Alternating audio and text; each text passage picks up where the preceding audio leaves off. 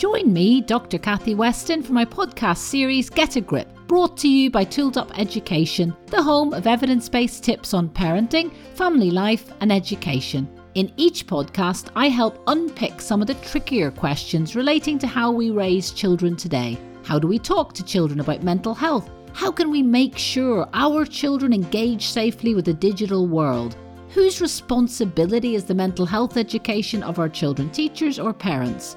These podcasts get me talking and you thinking. I've reached out to today's thought leaders and main researchers in this area and asked them their views on the areas where we need to get a grip.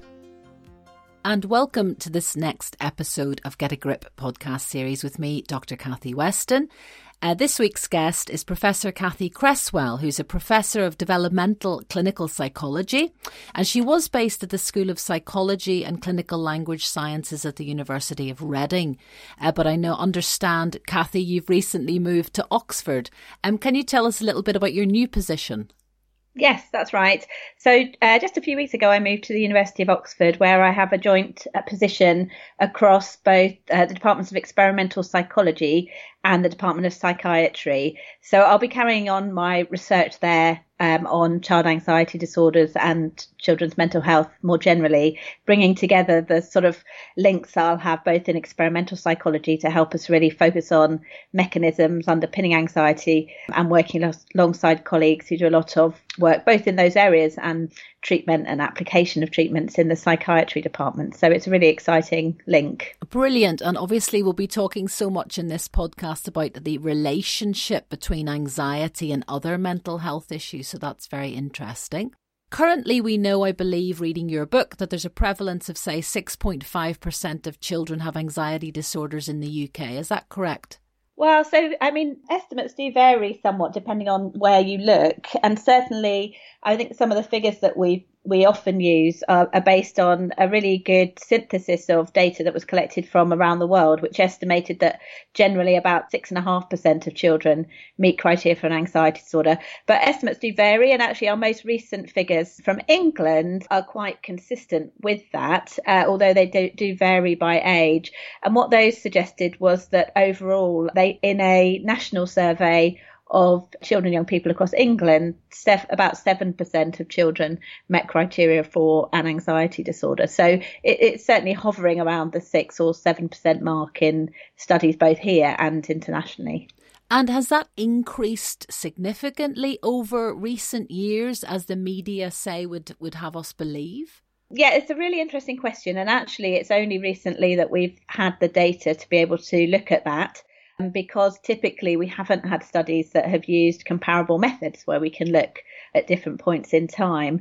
And what the recent survey of mental health of children in England, and you know, this was specific to England, just to highlight, did suggest is that there there does seem to have been a, an increase uh, in anxiety disorders reported. Where there was the most striking prevalence of anxiety disorders, it was really amongst 17 to 19 year olds. However, the previous survey that was conducted didn't include that age group. So we're not able to say whether that's uh, a change or not. But actually, in that age group, 13% of young people met criteria for an anxiety disorder, which is obviously extremely high and, and very concerning. Now, I saw that data, yes, about the 17 to 19 year olds, but equally it looked as well that it seemed to be, anxiety seemed to be more prevalent in girls. Is that accurate? Yeah, that's the pattern that we typically see. So um, that's right. In that study, particularly, well, we saw higher rates in girls, both in the 11 to 16 year olds and the 17 to 19 year olds, but that was particularly the case amongst the 17 to 19 year olds, where actually over 20% of the girls who took part in that survey met criteria for an anxiety disorder, which is obviously extremely high. Um, and that tends to fit with our experience within the clinic, where in the primary school age children, we actually don't see that much of a difference in terms of the numbers of boys and girls coming through. But as we move into the adolescent years, we tend to see a lot more girls than boys coming through for treatment of anxiety disorders. And obviously, the first question every parent or teacher listening to this will be why? Why are we seeing those rates, particularly in girls? And I think people ask me this question all the time as well, as I'm sure they do with you. You know, what's going on with our girls? I um, am asked this question, and people often ask me about social media, use of smartphones. But but when you actually look at the data, as I was doing last week, about children's worries, things they're worried about, even in those older age groups, it's often either about family life. It's not generally about you know bigger issues. It's more about family life first, first of all. But secondly, they worry about things like their looks. Girls seem to worry a lot about their physical appearance. Is that your um, findings? Well, so I mean, the reason why things have changed is something that we really don't have a clear un- understanding of at the moment. I mean, obviously, you know, the change at the moment seems so rapid that it's not something that we've been able to really under- understand and keep up with in terms of research. I think you're right that a lot of emphasis gets placed on social media, and obviously, we that's something that needs to be carefully looked at. But certainly from studies with young people, they often sort of reflect on the fact that while social media introduces some challenges into young people's lives, many young people also report that it it brings a lot of positives into their life as well. So we certainly need quite a balanced look at whether and how social media may have a role in these things. I mean, obviously, there have been a lot of other changes that have gone on over the last 10, 20 years, which, you know, also need to be taken into account. There have been significant changes in the educational system, which obviously all young people are immersed in. There have been changes in terms of sort of demographic characteristics of, um, in terms of income and poverty and these kind of things, which obviously can't be ignored. So there's a, a, whole wealth of factors, and at the moment we really can't say that any one thing is is caused this rise. Uh, but there are certainly a lot of areas that need to be taken into account, and I think we we definitely want to avoid like as you said, all the blame being put on, for example, social media, and and as such, us ignoring other potentially critical areas. Absolutely, and as you say, the research is clear that social media can be of enormous benefit to teens who are struggling, say, with their sexual identity or looking for you know help with. We know it gives them a sense of belonging often, so so it can be beneficial for well being as well. So we have to have a sort of a balanced view on that, don't we? Um, the other thing is, I've noticed we've been talking in the past few years nationally about the need to talk about mental health, but it's as far as I'm concerned, it's all we talk about every day in the papers. There'll be a celebrity talking about their battles with anxiety and depression. You know, it seems I don't think that that seems to be an issue anymore. But I think that the uh, celebrity culture of talking about their mental health has certainly perhaps had encouraged young people or even adults to to own up and say they were struggling. Do you think that's had any impact on this sort of confession that people are having um, struggles? Well, it's a really interesting question, and I think it's certainly a positive thing that we see a lot more people being open about their mental health, and I think gradually we are seeing, you know, seeing a change in relation to stigma associated with mental health problems, including anxiety disorders. Whether that relates to the increase in prevalence that we see, I think is unclear, but I think the the study that uh, we talked about, the mental health survey of children and young people in England, actually is a really robust. So, so some surveys are done where you kind of you know, give people self-report questionnaires to fill in, and they can be very open to bias, and they can be very influenced by um, awareness, for example. But the particular survey that we were just referring to was used very robust methods, which in, involve doing very systematic assessments uh, with children and parents, um, asking about specific symptoms and experiences, rather than just asking people, for example, do you think with anxiety? And so, and so, and they used exactly the same methods as we used uh, previously. So, whilst there may have been some impact of increased awareness, increased openness, I think it's unlikely that that accounts for for all the findings there. Yeah, lovely. Thank you. And in terms of the causes of anxiety, again, we do know, I think, um, from your research and other people's research, that there there are family, maybe genetic factors that play a role in anxiety. Can you tell us a little bit more more about that? I think the main thing that we know about the causes of anxiety is that, that there's not one single cause and that the, the, the different things that cause anxiety interact in quite complicated ways. So it certainly does seem to be the case from a number of studies that there is a genetic contribution to the development of anxiety. We know that anxiety can often run in families. So if you have a parent with an anxiety disorder, you are at greater risk of an anxiety disorder, and that seems to be partly accounted for by genetics. In very simple terms, it's been suggested that about a third of what accounts for what makes somebody um, anxious might be accounted for genetics, but about two thirds is down to environmental influences. And I think what, what some of our research has really highlighted is how critical those interactions between our, our genetic or uh, biological vulnerabilities and our environment are. So, what we've shown in a couple of different studies is that actually, when we look at parental responses to, to children with anxiety, what we tend to find is that whereas certain parental responses will have make very little difference to whether a child is more or less anxious if you have a very laid back child. But if you have a very sort of high trait anxiety child, a child who's more nervous and resistant to new things, uh, a bit more cautious, those children um, seem to be much more tuned in to their environment and so are much more likely to learn from experiences they have, which may include responses of parents. But it's a really tricky situation for parents because those sorts of things that children are responding to are exactly the sort of responses that actually most of us would do if we had to look after a, a child who has problems with anxiety. So, um, in, for example, in one study from some colleagues in Australia, um, Jennie Hudson and others at Macquarie University, they paired up parents with other people's children, some of whom had problems with anxiety and some of whom didn't. And what you see there is that if you're a parent and you're paired up with a child who has problems with anxiety, you pick that that up and you're more likely to want to, to protect them and help them out. So you're going to more likely to express concern. You might be more likely to step in early to prevent them from becoming distressed. And it's exactly those sort of things that we've seen that children who are inclined to anxiety tend to be on the lookout for and seem to be learning from in ways that may then kind of keep the anxiety going. So I think in terms of the sort of parental responses and family factors, it's this very complex web where actually the, the the genetics and the child's temperament can actually encourage people to respond in particular ways but then those those children are particularly tuned into those responses and influenced by them in ways that other children may not be. So interesting. And you know what? This is this is at the heart isn't it about how parents often do what is comes so intuitively.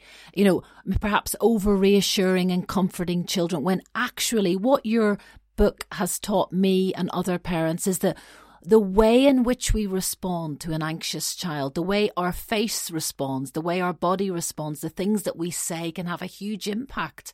And that's what's so exciting about, uh, you know, your, your books that encourage parents to think carefully about how they parent an anxious child. And that's right. I mean, our, our aim really is to try and is to empower parents to be able to help their children because what we really recognize is that having an anxious child is very, very difficult. And having an anxious child leads you uh, inevitably to respond in a number of ways in an attempt to be helpful. And sometimes, inadvertently, those things may end up keeping the problem going and and that's a very kind of natural situation that we can all very easily get into and so all the way through the work that we do with parents, it's really coming from that perspective that actually that there is absolutely nothing wrong with how people are parenting, but because their child is prone to anxiety, they're on the lookout for very particular messages and are using those to to learn about the world. Um, and so actually, you know, you could be parenting in exactly the same way with another child, and you know it would be it'd be fantastic and great and it may help them achieve everything they want to achieve and so it's really about recognizing how how very difficult it can be to know exactly what to do and to support a child with anxiety and then trying to empower parents to help them to be able to help their children. And obviously, you know, your research clinic, um, the anxiety clinic for children who are anxious in Reading, that, you know, you, were inundated, weren't you, with clients? You never had any shortage of families. Certainly not. No, that's right. And yeah, we, uh, yes, it was, it's, it's always very hard to manage the waiting list for a clinic like that because the whole point of that clinic is to to see families very quickly so that when they become concerned about their children and when they want help they can get it fast. And our biggest challenge there is always being able to help people to get you know to be able to support people quickly because that's right the numbers coming through are always very steady and large because, as we know, these problems are just so common. But happily, you've published uh, a book which I've recommended to all parents who come to my talks. The first edition. Can you tell us a little bit about the first edition of Overcoming, you know, and helping your child with fears and worries? So, myself and my colleague Lucy Willetts wrote the book Overcoming Your Child's Fears and Worries about, oh, I can't think the exact date. I think it was about 2007. And uh, we we had worked together for some time. So Lucy um, is a very experienced consultant clinical psychologist who at that time was working in the NHS and now runs a private practice. And I was working alongside her in a clinical research role. So together we were doing various projects working with families with um, children with anxiety disorder. And what we were both very struck by was the need to be able to provide treatment really efficiently so that families could get help as soon as they needed it and for it to be done as quickly as possible because you know that's what what families wanted and needed so the reason that we wrote this book was so that you know we could get that information out to families just at as early a stage as we possibly could so we did that as part of the overcoming series which was published by constable robinson who've now become part of little brown and so just recently we've updated the book so it did take us a little while to do so and it's now part of a new series of books which are all are called helping your child with and i know you've spoken to rachel Hiller recently about their book on sleep sleep problems. That's right. And funnily enough, there's so many overlaps between her area of sleep problems in school age children and your book, because she talks as well eh, recently when I interviewed her about children who worry a lot at night and how that needs to be carefully managed and how these anxieties and fears can disrupt uh, sleeping patterns, you know, quite extensively sometimes. Yes, absolutely. And uh. For for those of us who have both books, can I just be clear on the differences? Like, what was it that you have inserted into the second edition that perhaps we that is an update, say, on the research or something quite interesting for for for people like me who know the books quite well? Yeah, so there are a few things that change that have changed that feel very important to us, but it will be interesting to see whether people, other people reading the books, feel it's made that much difference. And they've been informed by developments in the research. I mean, the book itself is written for parents, and we know that most parents are extremely busy, don't have a lot of time, and really need to cut to the chase. So it's not uh, lit, it, you know, we haven't referred specifically to research studies and so on with it. We've just tried to translate that into what parents can be doing. So we haven't talked about research studies specifically, but that has reformed what we're doing. There's there's a few things that have changed.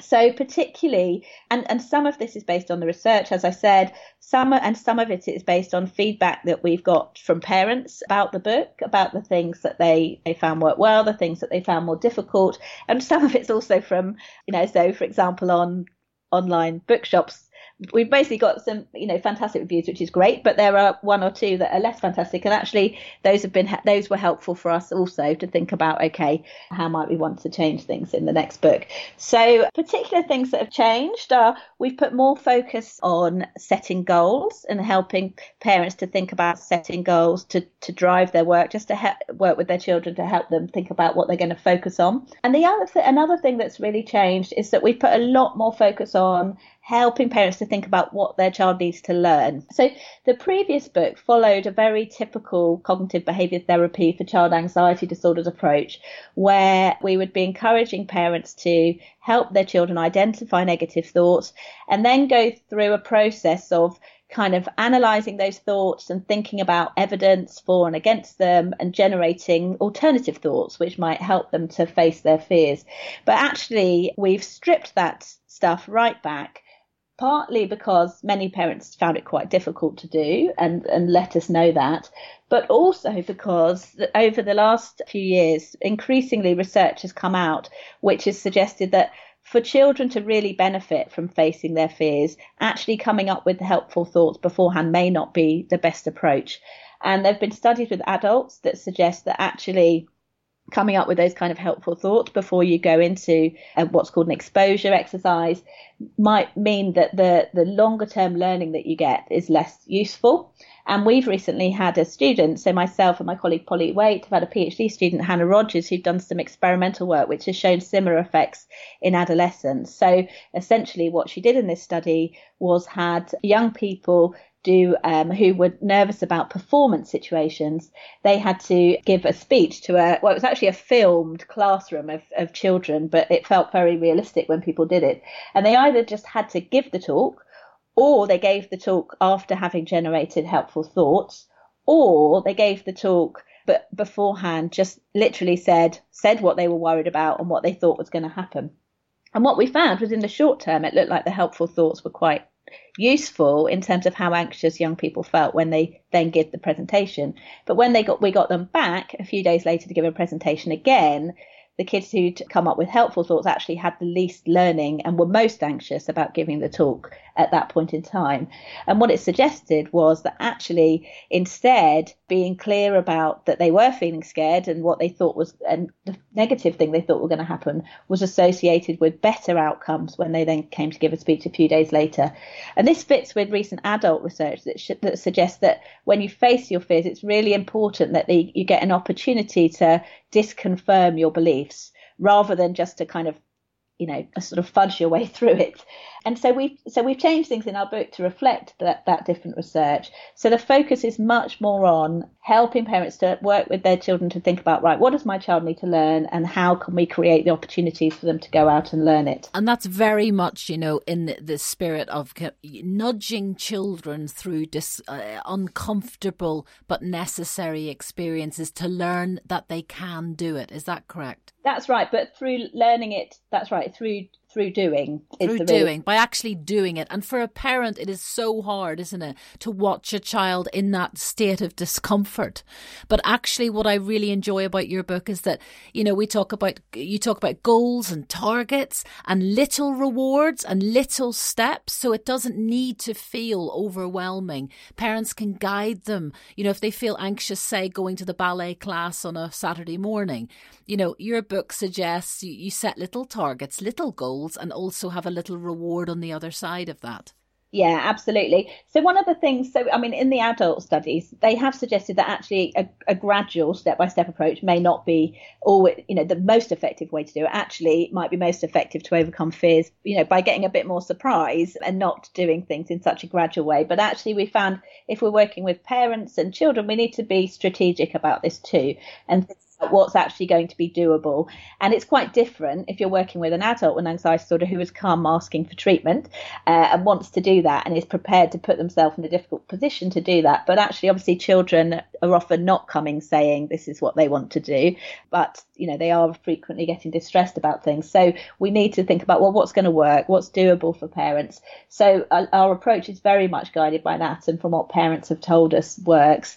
Um, and actually, and so we take a gradual approach and we make sure that parents are thinking about how to encourage and motivate their children to have a go at things that they might not otherwise want to do in order to help them overcome their fears.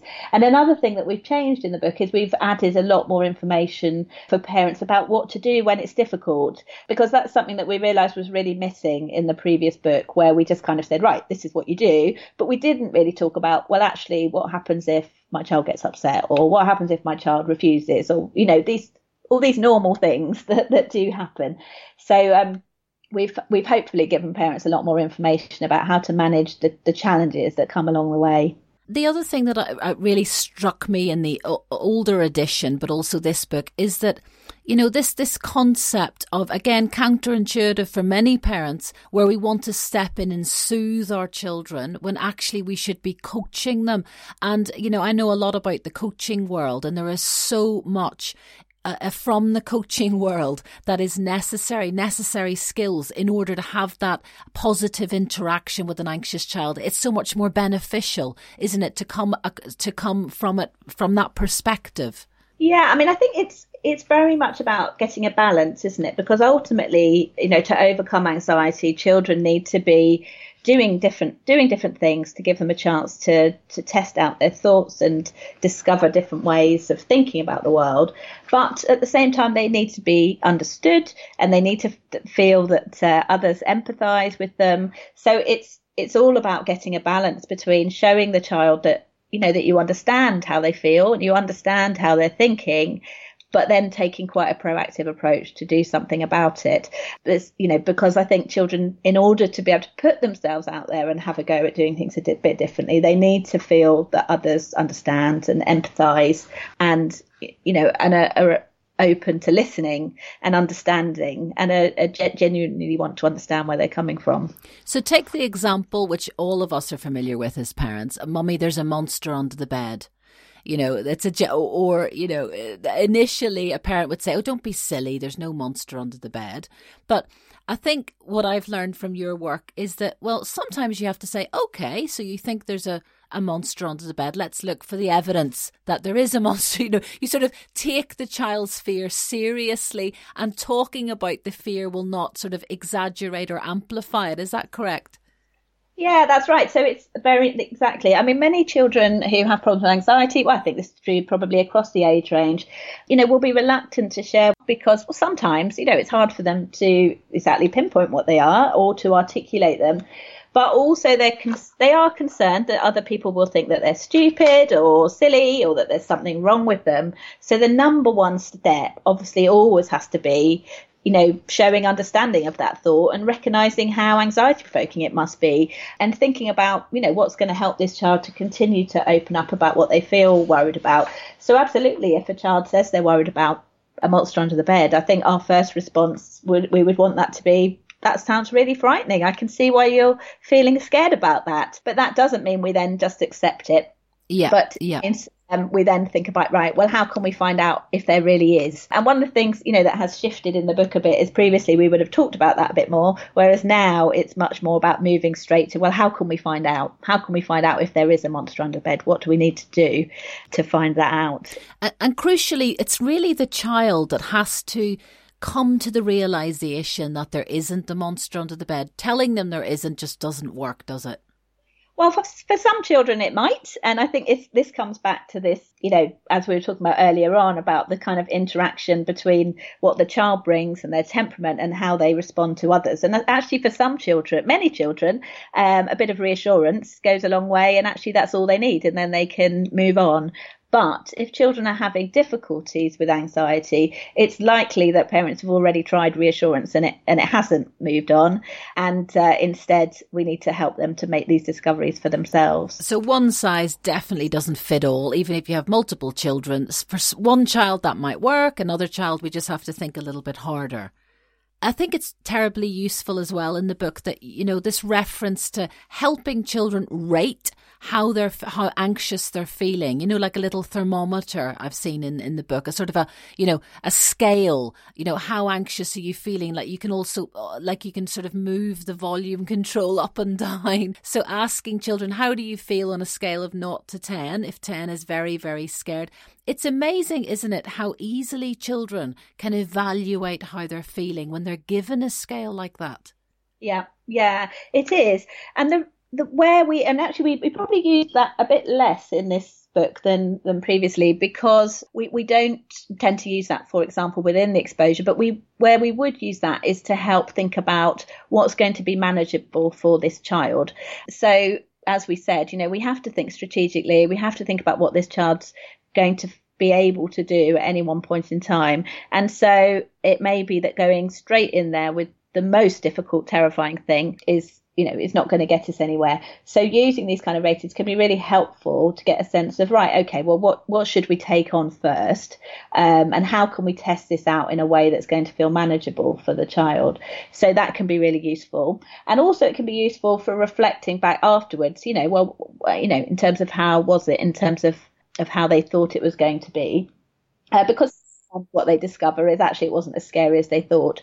But that's not the be all and end all because ultimately it's about learning something new. For some children, what they're that might be what they're scared about is they're just going to get really scared and that's going to be really horrible. So actually it might be then that they learn okay, it wasn't actually that bad.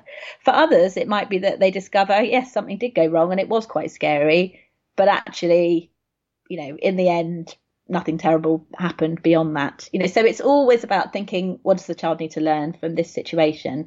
But those kind of ratings can be quite helpful in, in thinking strategically about what we do you know what we do first what we do next you know so when you're talking uh, describing children you know finding out things weren't quite as bad as they originally thought it's a little i have an image in my mind of children opening these doors you know they've no idea what's behind the door but they have to open the door to you know it could be scary opening doors even even even as an adult when you don't know what's on the other side but this is where the relationship between anxiety and resilience um, is very interesting, isn't it? Because I always advocate to parents that children need as many diverse and new experiences as we can pack into family life so that they experience themselves differently and, ex- and understand how competent they actually are. And I think it builds general resilience to give children that sort of access to a range of interesting experiences that where they can feel the anxiety and still and manage to overcome it.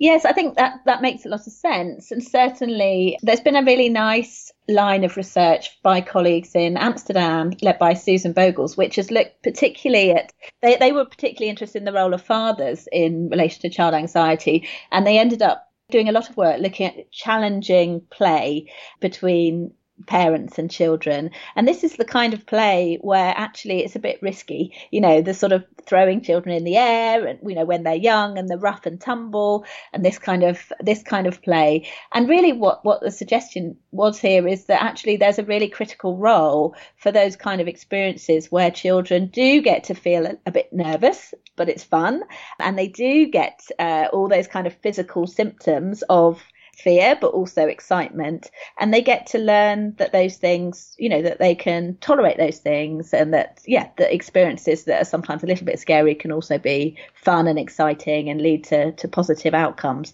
So I think that that general approach is very consistent that um, that children need those sorts of you know broad, a broad range of experiences from an early age to you know and have that experience of a wide range of emotions and also, we know that fathers tend to be a little bit more up for throwing them in the air, letting them, you know, they seem to be much more open to giving children um, access to those sorts of activities. Whereas I'm afraid sometimes we mothers seem to be a bit more uh, reticent to allow our children to climb to right to the top, top, top of the climbing frame, for example, and are constantly churning out messages of, oh, don't hurt yourself, be careful. You know, that's certainly not something my husband says. He'll say, go on, up you go, see if you can get as high as you can to the very, very top. So it seems to be that's happening a bit more, and, and we have to learn to allow them to take those physical risks.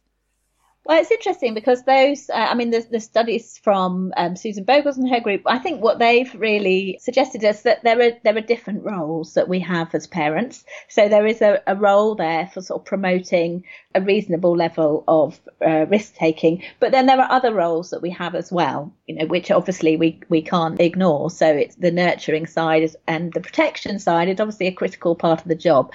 And so I think you're right that often you'll find in in a partnership, then the parents might naturally fall into those sort of two different roles. Um, but what we, we, you know, we really have no idea at all about about the different ways in which this could work. And and what we would assume is that children need access to both, you know, all of those different things in their lives. But we're not, you know, I'm not sure it matters who that comes from. So it might be that it all comes from one person. And obviously, you know, single parents can parent extremely successfully. And it may be that they're able to provide those things, or it may be that there are other people in children's lives around them who can provide those things.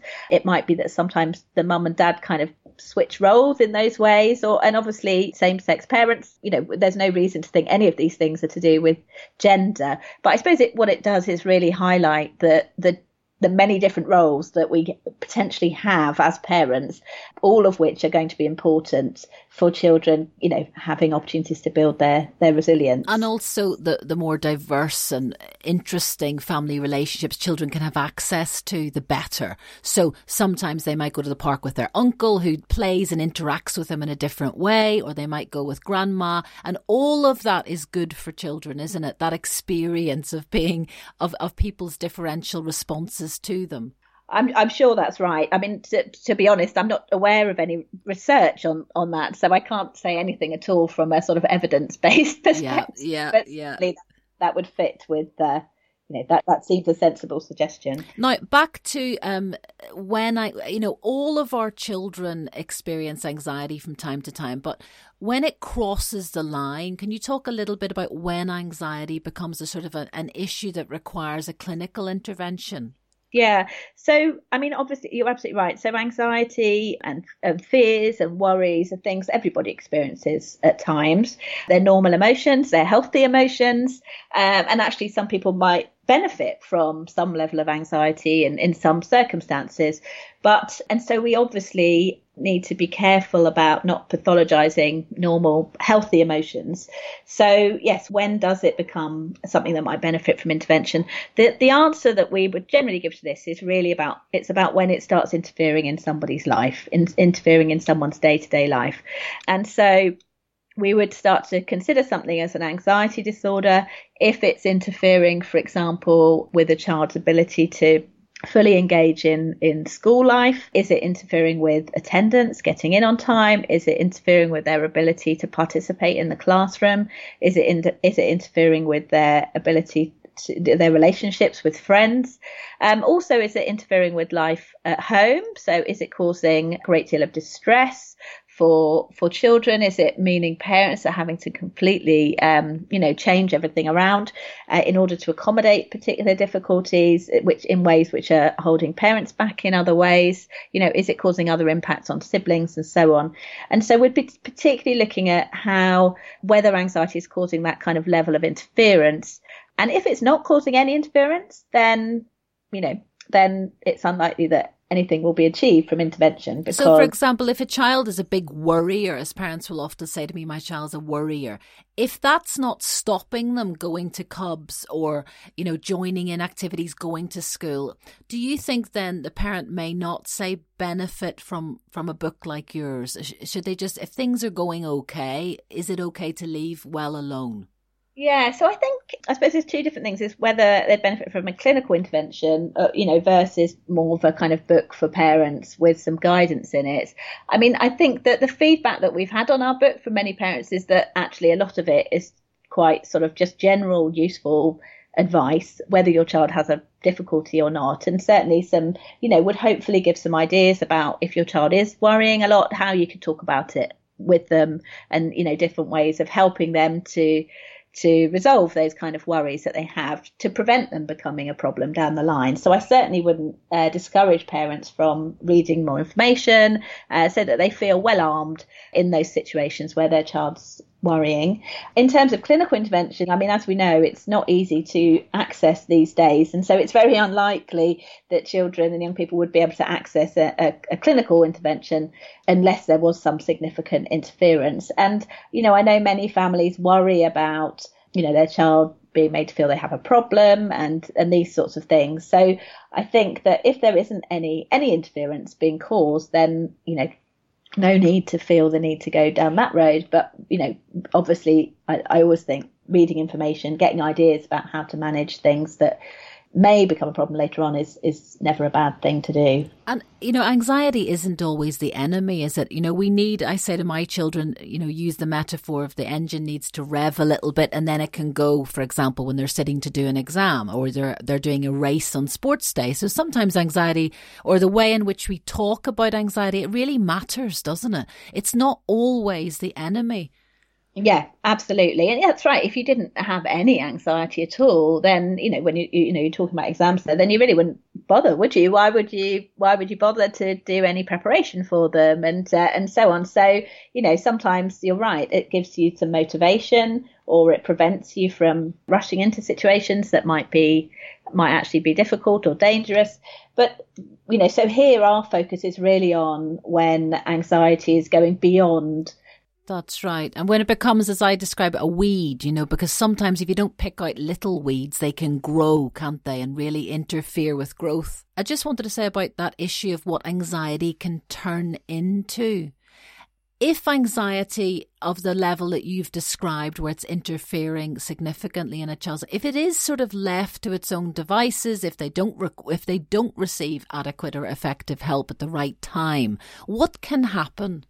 Well, I think it's, it is really important to say that whilst anxiety disorders are often chronic, they're not always chronic. So actually, you know, many children will have difficulties with anxiety at one point in time, which may pass with time.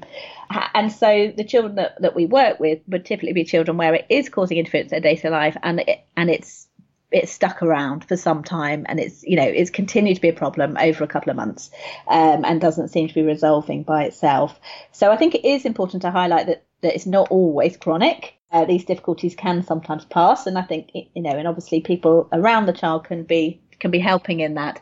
Where there are chronic difficulties with anxiety then we do know that, that it is associated with risks for other problems going late, later on. So, particularly ongoing and different anxiety disorders. But there's also some evidence to suggest that childhood anxiety disorders, so their chronic interfering anxiety, is also does create a greater risk for depression and also for alcohol and substance abuse problems in later life you know the key thing to emphasize is that this is talking about risks. So it's you know it's about a relative thing. So relative to children who haven't had these problems these children are at an increased risk. But it's a, a long way from saying any of these things are a, a done deal. And i think that's really important to emphasize. And absolutely it's all about as you mention in your book early intervention and dealing with things. The onset of anxiety seems to be quite young isn't it? Yeah, absolutely. So anxiety disorders uh, have probably the youngest age of onset of you know the, the common mental health problems. And so we know that of all the people who get anxiety dis- ha- will have an anxiety at some point in their life studies have suggested that the median age of onset is about 12 so that means that half of all the people who will have an anxiety in their life will first have had those problems before the age of 12 years. So that really, you know, highlights to me how critical it is that we are identifying these problems early in children, but also effectively so that we're not, you know, as you say, creating, you know, extra work for families of children who are getting on absolutely fine. But we need good ways of identifying children who are having these difficulties or who are prone to them and uh, and good ways of inter- intervening quickly and early. Now, we've got some questions that were submitted from parents and teachers, so I hope you don't mind me uh, reeling through them, Cathy. Uh, so, in no particular order, this parent wants to know how you encourage children to, who may be anxious but who, who refuse to open up. So they ref- the, the parent knows they're worried, say, about this particular impending divorce and parental, you know, separation, but the child will not open up and will refuse to go and see, you know, psychologists, say, like yourself. What is your advice to a parent in that regard? Yeah, it's it's always a tricky one, and it is something that you know we talk to parents about. It comes up as a concern quite a lot, and I mean, obviously, this will vary a lot depending on the age of the child or the young person. But I think sometimes people do have an expectation that um, psychologists or therapists have some kind of magic, um, able to, yeah.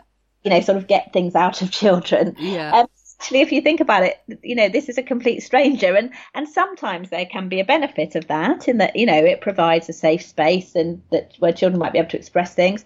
I think the main thing is that we probably ask slightly different questions in slightly different ways from what would normally be asked in you know normally fam- normal kind of family life, rather than there being any kind of very very special magic.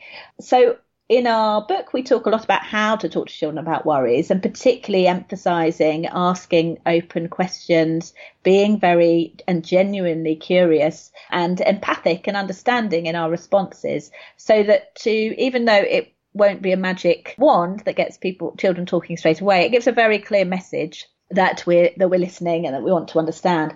So that's the first thing. But the, the second thing to say is in relation to, to fears and, and worries in the sort of anxiety disorders context, the the approach that we take is very much about, you know, well what what does the child need to learn? And sometimes we can still do that even if they're not clearly articulating exactly what they're worried about because actually what we need to remember is they may not always know yeah exactly yeah that's very interesting um, or may not be able to describe it but we might still be able to think about right well well what do we think they need need to learn about this uh, and how can we create the opportunity for them to learn that thing. So they may not need to open up or even know what they want to talk about. The key thing is you're being very, very specific and asking what does this child need to learn to move past this? Question from a teacher. Uh, she wants to know about how you can screen children for anxiety disorders on entry to secondary school and if such tools exist. That's a really good question. So the, um, there are lots of tools that we found are used in schools for screening children, but when it comes to anxiety disorders, at the moment we're not really quite there with with the best tools possible. So the tools that are there that are specifically focused on anxiety were not developed as screening tools. So they're often very long. They might include about 40 items, which is very long to, to give out to sort of every child in a school, particularly if you want to also ask parents and particularly if you also want to ask teachers. So they're not really ideal for that setup. There are other measures like the strength and difficulties questionnaire that are used a lot and have been well validated, but don't specifically identify children with anxiety disorders and weren't set up to do so. So they're more focused on emotional disorders. So that's actually something we're very interested interested in and we're doing some work on at the moment. So, with my colleague Tessa Reardon and an Australian colleague Sue Spence, we've been looking at how we can shorten a very commonly used measure of child anxiety. And actually, we found that there are out of the sort of 40 or so items in the standard measure, there are eight of them that we can pick out and get just as good results in terms of identifying the children who have problems. Um, however, even with that, we still will miss a lot of the children who do have problems, and we will still identify a bunch of children who don't actually end up having anxiety problems. So we've got a long way to go with this, but this is an ongoing work for us that we're going to be continuing to look at by to improve those measures. So I'm very much hoping that in not you know not too far from now we'll have some measures that are suitable for that and a lot of our work involves working very closely with both schools and parents to to make sure that the measures are administered in ways that are going to be acceptable and useful. So if um, particular schools and parents are interested in that, you know, I'd really encourage them to get in touch because that is very much a work in progress for us. Brilliant. I mean, is it would it not be beneficial? Um, not that I know anything about ass- assessment tools, but to to assess if parents think there's a problem on entry to secondary school. So often parents will be very um, intuitive and knowledgeable about their children in terms of how they're feeling, and they could flag up that their child has had an anxiety disorder or they think there's a problem. Would that not be more beneficial screening the parents, if you like? Well, the work that we've done so far has actually been focused on key stage two, so before they get to secondary school. And that's actually come about because many of the schools and parents that we've worked with have said, actually, we would much rather pick up these problems oh, early, early yeah, and yeah. deal with them before they get to secondary school than deal with it kind of as they're arriving. So we've we've tended to focus on that age group in our study so far, although we have some ongoing work with adolescents to look at this further. But in our work with key stage two children, we, what we found exactly fits with what you said, which is that we found that in terms of distinguishing children with and without anxiety disorders, the parent report has been most helpful, actually followed by teacher report and then and then followed by the child report, which you know maybe is unsurprising given that these are kind of self-report questionnaires that uh, and you know th- that might present a number of challenges for children of that age to complete. But that's we've absolutely we found that across a few studies that the parent report is really critical for that age group. And just to reiterate, if a school's listening, a head teacher of a primary school, and they're very interested in this issue of early identification, they can contact you. Yes, and, we, and we'd love them to because we've got a number of studies that are about to start where we'll be really pushing this forward. Lovely, wonderful. Next question Is mindfulness proven to work? So, this is from a secondary school teacher. Again, uh, I think there's a big, um, there's a lot of national interest in mindfulness, but I wasn't actually sure when I got that question. I've, I've read to the contrary, that actually the evidence isn't there. So, it'd be lovely to get your view. Yeah, so it's a really interesting and very timely question. So there was a very recent uh, meta-analysis published in the Journal of Child Psychology and Psychiatry. So a meta-analysis is, as I'm sure you'll know, is where you pull together the data from a broad range of of smaller studies so that you then have a much larger combined sample to be able to, to look at questions about effectiveness of treatment and other, other similar sorts of questions. And there was a, in the recent paper, which was led by um, Dunning and colleagues, they looked at the effects of mindfulness based interventions with children and young people across a number of outcomes. And they did find reasonably reasonable effects for mindfulness interventions on children's mindfulness abilities, which is encouraging that, you know, the the programs are doing what they set out to do. And they also fi- found good effects in terms of depression outcomes in children and young people. They did find significant effects on anxiety and stress, but actually, when you look at the size of those effects, they were actually pretty small. And so, um, just to give you a flavour of it, the, the effects they found for depression was a effect size of 0.48, whereas for anxiety and stress it was just 0.16, which which really is quite a small effect. So these studies combined do suggest suggest that some of these mindfulness interventions really do look promising for depression, but I think, you know, it's very early days to be thinking about the application of these for anxiety disorders specifically, because, you know, the effects there are really quite small and smaller than we would hope to see from interventions for anxiety, particularly where we know that we have other very effective interventions. You know, we've obviously talked about cognitive behavioural approaches for, for anxiety disorders specifically. So um, it's interesting because obviously there is a big push on mindfulness at the moment, and many schools are, are, very keen on it. And certainly, you know, the evidence to support it in relation to depression looks very promising. But yeah, it's certainly early days to make those conclusions about anxiety. And I think, but but one thing to flag is that there is a, a very large study that's going on at the moment, which is run out of the University of Oxford, called the Myriad Trial, which I think is really going to give us a lot of very, very useful information about the effectiveness of mindfulness as delivered in schools. So they're doing a very large study where they're randomizing schools to receive uh, mindfulness or, or usual, you know, tre- teaching as usual. And uh, the, run a fantastic trial which is very robust in which teachers have been trained very thoroughly and supported very well in delivering mindfulness in schools. They've done very careful assessments at a number of, of time points and i think it's going to give us some yeah really really useful information about so a little bit of wait and see on the mindfulness front. Absolutely. Brilliant. And what about tech? Are there any apps this person has inquired that can help with reducing anxiety in school age children? I think that's a teacher as well yeah, so that's a good question. I mean, there are lots of apps that are out there, but unfortunately, there is a real lack of any kind of evaluation for for apps. So there there have been some evaluations of online treatments, and there is some evidence to suggest that these can be very helpful using a CBT approach within an online program so that people can do these things at home.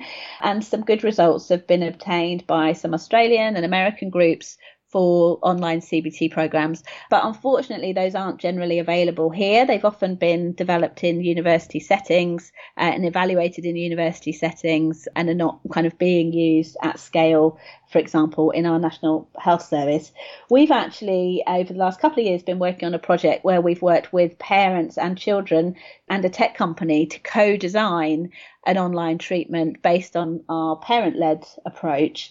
And uh, we're just coming to the end of that, the development of that, and we'll be starting to evaluate it very soon. So we're really excited about that. It's basically an online program for parents to work through so they can work through the sort of stuff that's in the book, but in a quite simplified form with you know other ways of communicating, animation, video, and so on.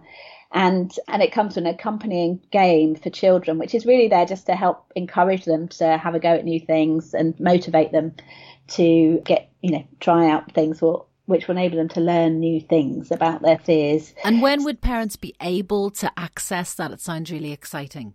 Yeah, that's a very good question. So we're coming to the end of the development and then we obviously need to evaluate it and make sure that it works. And and so that's our, our next stage.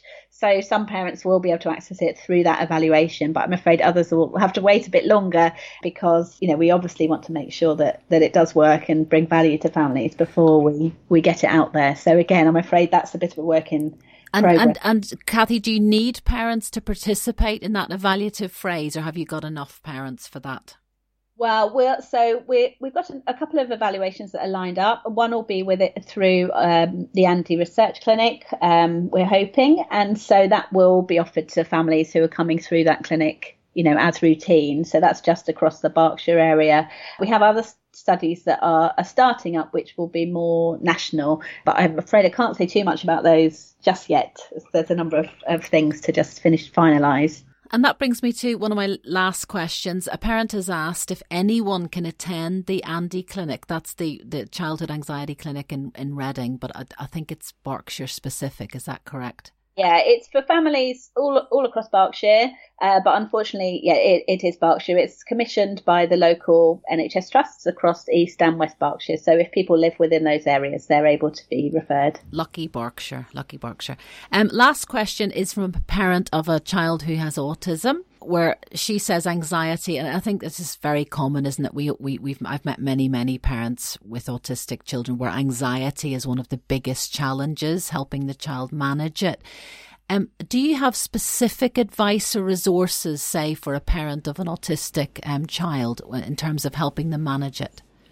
Yeah, it's a really, uh, really interesting question and something that we are thinking about a lot. And certainly, you, you know, you're absolutely right that anxiety uh, disorders are, are, very prevalent amongst children with autistic spectrum disorders. And there's been quite a lot of research into this area and, and what needs to be done for those families. There have been a number of studies that have used the cognitive behavioural treatment approach with children with anxiety disorders who are on the autistic spectrum disorder. And, and generally, they get good outcomes. They're often um, kind of lengthier uh, because what they do is, you know, they they um, need to spend a lot more time thinking about how to generalize learning to lots of different situations for for children and young people. Um, so we're really uh, we've been thinking a lot recently about how we can adapt our, our parent-led approach for parents of children with autistic spectrum disorders because colleagues who have a lot of expertise in that area and parents that we've spoken to have very much said they felt there might be a lot of benefits of the parent led approach specifically for parents of children with autistic spectrum disorders, particularly that those children might find it particularly hard to engage in sort of traditional one to one therapies. And also, um, parents might be in a really good position to help their children generalize the learning in lots of different situations. So that's something that we're really keen, again, to look into going forwards. But certainly, what I'd say to parents at this stage is that you know, that actually do look at, you know, the general resources that are out there that use CBT approaches for the treatment of anxiety disorders in children. They might need to think a little bit about how they adapt them to make them work for their particular child. And obviously, it will depend a little bit on their child's particular needs and their child's particular challenges. But the general approach um, has been tested and, and shown to, to work well. So, uh, not to be be put off looking at that. So the general message is they can still get your helping your child with fears and worries book, but they may need to tweak and reflect on what bits and pieces will work for their child and perhaps experiment a little bit. Yeah, and, and we'd actually be really interested to hear about people's experience with that and, and how they get on because it's some it's something we're keen to to look into much more going forwards. And Cathy, obviously you're very, very busy. If parents do want to contact you in those ways, or the, or the school head, for example, how what's the best way of them doing that? Yeah, so the best way is just to drop me an email, so uh, which is cathy.creswell at psych.ox.ac.uk. Yeah, and I, I, mean sometimes it might take me a bit longer. That's right. Yeah others. Um, but uh, you know, at the moment, particularly schools, you know, it's a really good time if they're interested in taking part in research. Uh, for primary schools, we've got um, some really exciting studies coming up, so we are certainly really keen to hear from them. And from parents, people often do get in touch about how to get help. And obviously, um, the AnDY Research Clinic, as we've said, can only work with families across Berkshire at the moment. So I'm always a bit limited in what I can say. And so I t- typically would uh, encourage people to speak to their GP. Also, if they want to look at other ways of accessing help, they can um, look at websites like the website for the BABCP, which is the British Association of Behavioural and Cognitive Psychotherapists. And on there, people can find a therapist who is accredited an accredited CBT therapist, and they can particularly look for people who have experience of working with children and young people. So that can be a good way to find someone in people's local area if that's what they're looking for. But also, Cathy, on the AnDY Research site, there are amazing, helpful blogs on particular issues for parents. So there's a lot of resource, even if you're not in Berkshire, on that particular site. Yes, I should have said that, shouldn't I? Yeah, thanks for flagging that up. And we do have a list of resource yeah we have a list of resources on there. It refers to different books but also to lots of different websites and other organizations that provide useful information. That's yes. right. So we will definitely in the notes under this podcast uh, people can download them. We will put all of that information and signpost them to that particular um, set of resources. So and also to your brilliant book which i'm looking at right now in the overcoming series and that's available very easily online isn't it Yes, that's right. Well, so the new one is the Helping Your Child series. Helping Your Child, that's right. Helping Your Child, sorry, with Fears and Worries, a self help guide for parents. And that's published by Little Brown. Okay, so listen, Cathy, thank you so much for taking the time, and hopefully we will be, you know, uh, talking to you again and getting an update on how, how all those exciting projects are are coming along. Yes, yeah, that's right. Lots of exciting things are just carrying on and getting started, so that would be great. Okay, well, thank you so much for your time. Thank you. Thank you. This Get a Grip podcast is brought to you by Tooled Up Education, the home of evidence based tips on parenting, family life, and education. www.tooledupeducation.com. Parents and teachers in Tooled Up schools can also access notes accompanying each podcast available to read and download from the Tooled Up site.